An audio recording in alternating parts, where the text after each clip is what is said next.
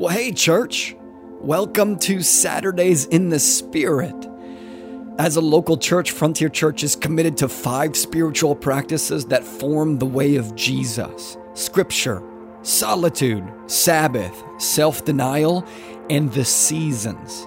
Saturday in the Spirit exists to help us put solitude into practice, not just on Saturday nights, but Sundays through Saturdays.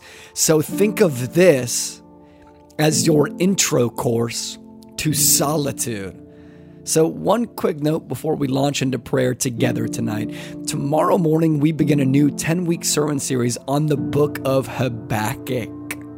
Habakkuk is a minor prophet, and if you've never heard of this homie, that's not surprising because it's a hard to find it's it's it's a hard to find book, and the reason why is because it's in your Old Testament and it's only three chapters long. It pales in comparison to the 40 chapter book of Exodus. But what's interesting about Habakkuk and what makes it so magnificent in my mind is that it's essentially, even though it's only three chapters long, it's essentially an extended dialogue between Habakkuk and God. And we get to be a fly on the wall and watch it all happen. How cool is that? But the hope, of course, is that we don't just end as just flies on the wall, but become participants in the dialogue with God. And so, for the next 10 weeks, we're going to use Saturdays in the Spirit to accomplish that purpose. During Saturdays in the Spirit, we will be praying the book of Habakkuk together. And that means that when you arrive to worship on Sunday mornings, you will have already prayed the text before you hear the text preached. That's going to be awesome because it means that you are light years ahead of where you are if you just show up and hear the text for the first time from the pulpit.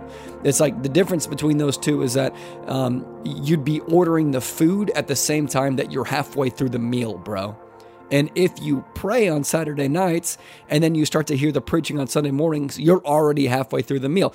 How dope is that? It's going to be great. So let's launch into prayer tonight, guys. And as you settle in to engage in dialogue with God, just focus on the beginning of Habakkuk's prayer. You don't have to open your Bible there. I'll read it to us. Here's Habakkuk chapter 1, verse 2. O Lord, how long shall I cry for help, and you will not hear?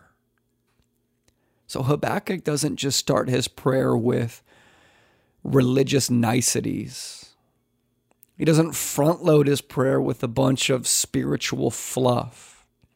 He doesn't flatter as a means of paving the way to what he actually wants to say.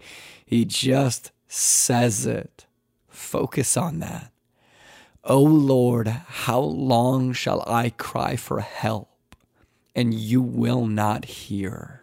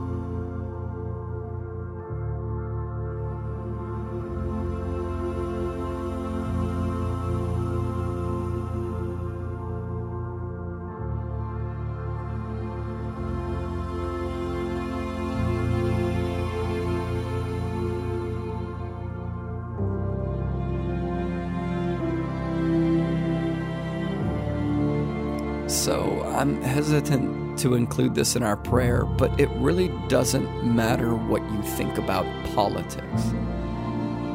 Right, left, middle, mid right, mid left, it doesn't matter. No matter what you think about politics, this year has been filled with riots, ambushes, and mobs, all in response to all of this turbulence that just compounds our anxiety. And my guess is that if you're like me, your first instinct is to post on social media about it, or text a friend about it, or even just chat with your spouse about it. Notice Habakkuk's first impulses in moments like ours. His first impulse is to reach out to God. So let Habakkuk's prayer be your prayer. Habakkuk chapter 1, verse 2. O Lord, how long shall I cry for help and you will not hear? Or cry to you violence and you will not save? Do you ever feel that way towards God? Did you know you can pray that way towards God?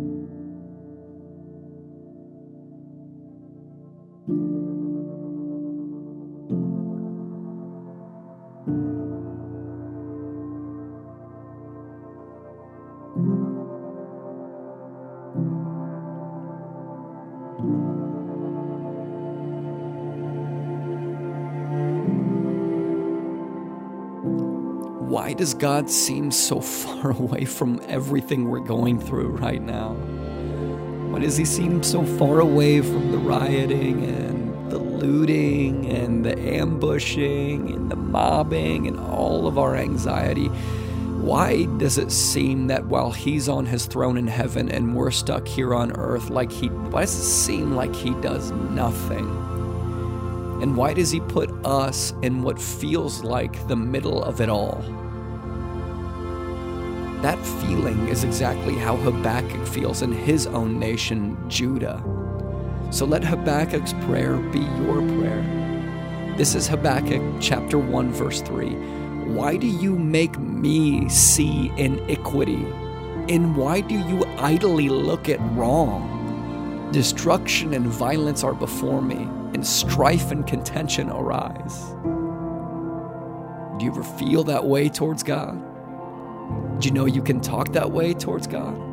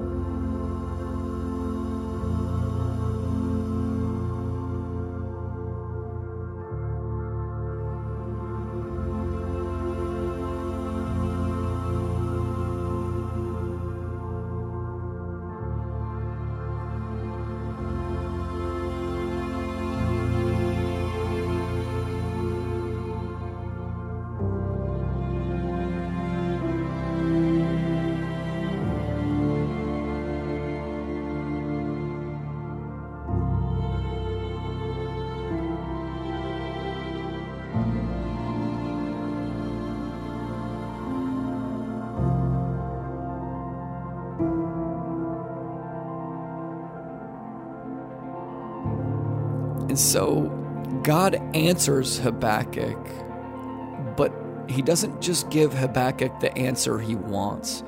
He essentially tells Habakkuk that he's going to do something about Habakkuk's situation, but it's like the last thing in the world Habakkuk would ever do about the situation that he's in.